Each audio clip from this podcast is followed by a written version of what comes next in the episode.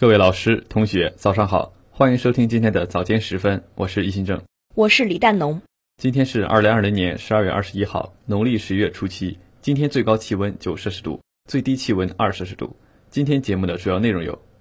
首届俄中文学外交翻译奖颁奖典礼在京举行；中国与太平洋岛国进一步深化务实合作；嫦娥五号任务月球样品交接仪式举行；核心价值观百场讲坛走进湖南望城；宁波市政府党组会议召开；宁波首个肺癌诊断一体化中心在市第一医院启动。下面请听国际新闻。十二月十九号，首届俄中文学外交翻译奖颁奖典礼在北京举行。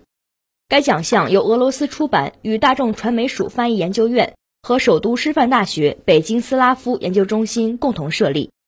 旨在促进俄罗斯文学在中国的翻译和传播，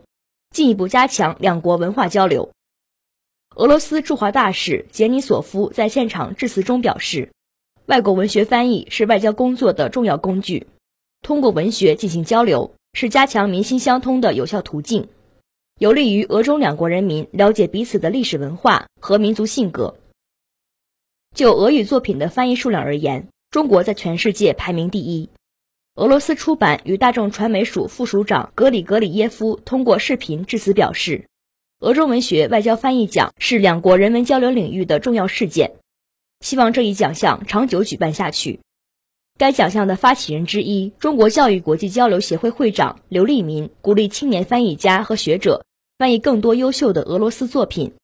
为中俄人文交流添砖加瓦。中国人民大学外语学院教授陈芳、北京大学教授赵桂莲、首都师范大学俄语系副教授于明清分别获得一二三等奖。十二月十九号，聊城大学太平洋岛国研究中心、社会科学文献出版社在京共同发布。太平洋岛国蓝皮书《太平洋岛国发展报告》报告认为，中国与太平洋岛国应进一步深化务实合作，共同推进“一带一路”建设。蓝皮书指出，太平洋岛国小岛屿、大海洋劣势与优势并存，基础设施碎片化的现状给中国在南太平洋地区推进“一带一路”互联互通建设提供了机会。“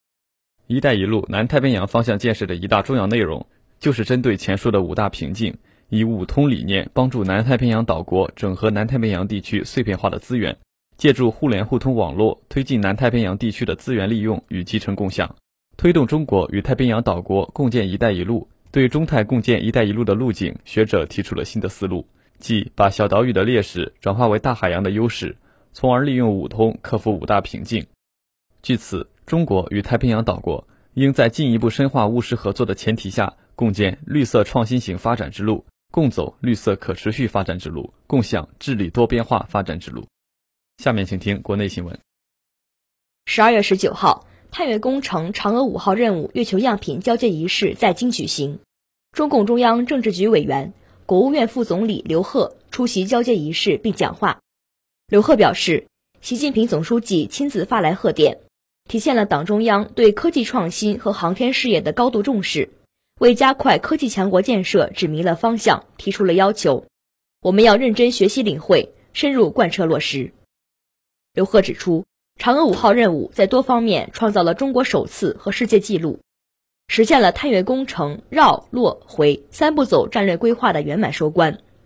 这是在习近平新时代中国特色社会主义思想引导下，坚定不移走中国特色自主创新道路夺取的又一次伟大胜利。在航天强国建设征程中具有重要里程碑意义。刘鹤强调，科技工作关乎发展和生存，要始终保持高度紧迫感，推动自主创新，提高发展效益，抓紧科技人才培养历练，深化国际交流合作。刘鹤最后勉励大家，要始终牢记习近平总书记重托，仰望星空而又脚踏实地，在建设科技强国的伟大实践中砥砺奋进。为全面建成社会主义现代化国家做出新的更大贡献。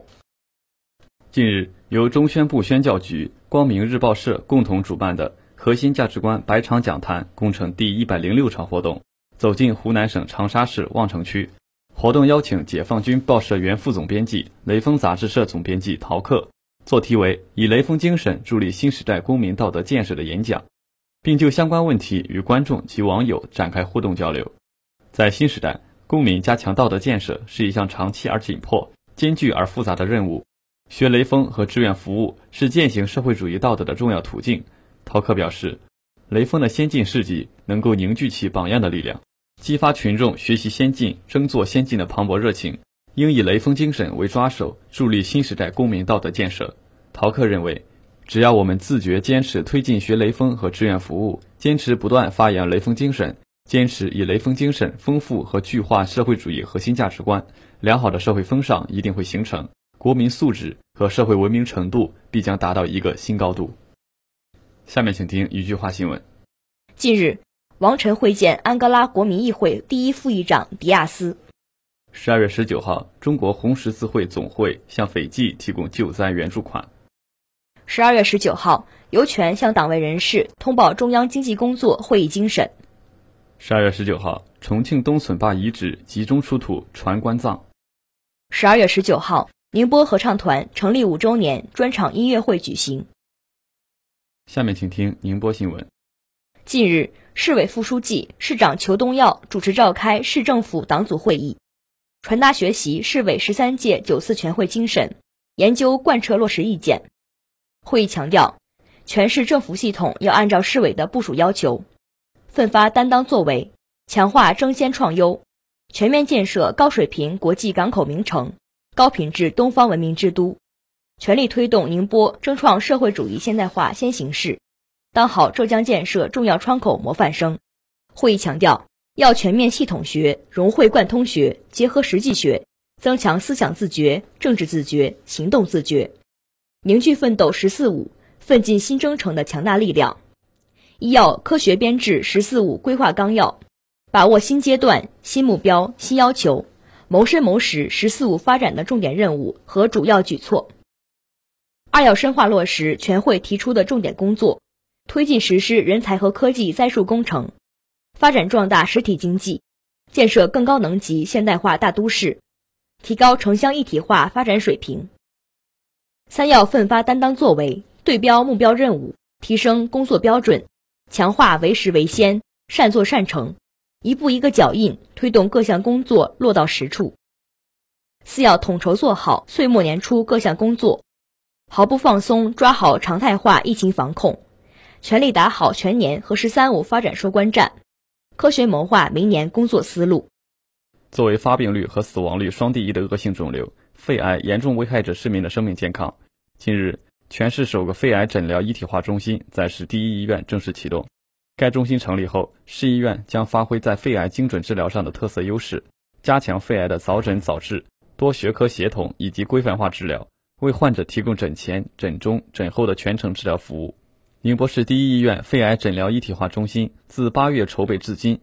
将门诊重新规划装修，把胸外科、呼吸科、放疗科整合到一个诊疗区域，整合到一个诊疗区域。这是一种以患者为中心的癌症新型管理模式，贯穿就诊全程。中心于每周二开设肺结节 MDT 门诊，包含胸外科、呼吸科、影像科，并联合放疗科每周五定期展开肺癌 MDT 讨论，共同诊断复杂的肺癌患者。第一医院已成功接待上千个肺结节患者，为近两百名患者制定了最佳治疗方案，患者的确诊时间不仅被缩短了，治疗成本也有一定节约。这里是 FM 幺零零点五宁波大学广播台。以上是今天早间时分的全部内容。本次节目是由穆伟鹏为您编辑，易新正、李丹农为您播报的。感谢收听，欢迎您继续收听本台其他时段的节目。